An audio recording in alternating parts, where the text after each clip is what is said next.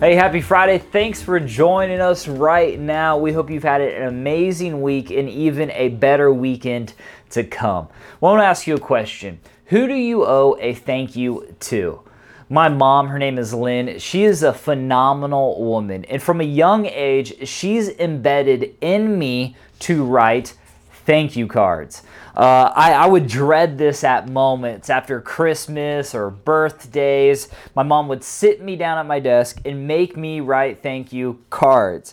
As I've gotten a little older, my wife and I have come to really appreciate this lost art, especially when it comes from my mom. We, will we'll give her a gift of maybe $10 worth of value and we'll get a thank you card. We'll give her a gift that is exponentially more than that, and we'll get a thank you card. And it's one of those things when my wife and I discuss it, we're just so grateful the appreciation that she shows, and it's kind of given us a new viewpoint on how to show people and recognize people their value. See, in Luke chapter 17, verse 11, Jesus comes and has a scenario with 10 people about this idea of saying thank you. And it's kind of demoralizing when we read it, but he actually gives us some insight. So if you join me, Luke 17, verse 11. As Jesus continued to Jerusalem, he reached the border between Galilee and Samaria. And Samaria. As he entered the village there, ten men with leprosy stood at a distance, crying out, Jesus, Master, have mercy on us.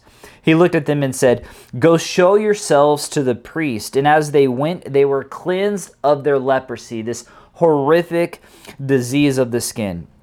One of them, when he saw that he was healed, came back to Jesus shouting, Praise God. He fell on the ground at Jesus' feet thanking him for what he has done. This man was a Samaritan. Jesus asked, Didn't I heal 10 men? Where are the other nine? As has no one returned to give thanks to God except this foreigner?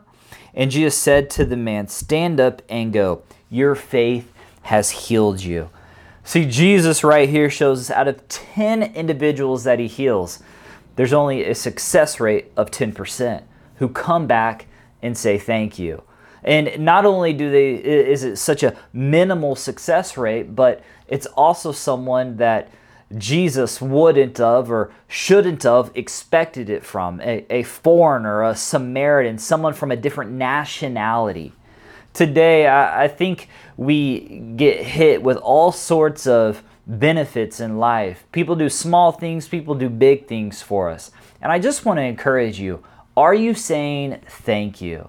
And most importantly, no matter what we face, no matter what we've encountered, we've just celebrated Easter Sunday. We have a lot to be thankful for when it comes to God and serving Him and the salvation that He provides for us. So remember this always say thank you, show your appreciation, just as we learned about today, and never forget keep the faith. Have a great weekend.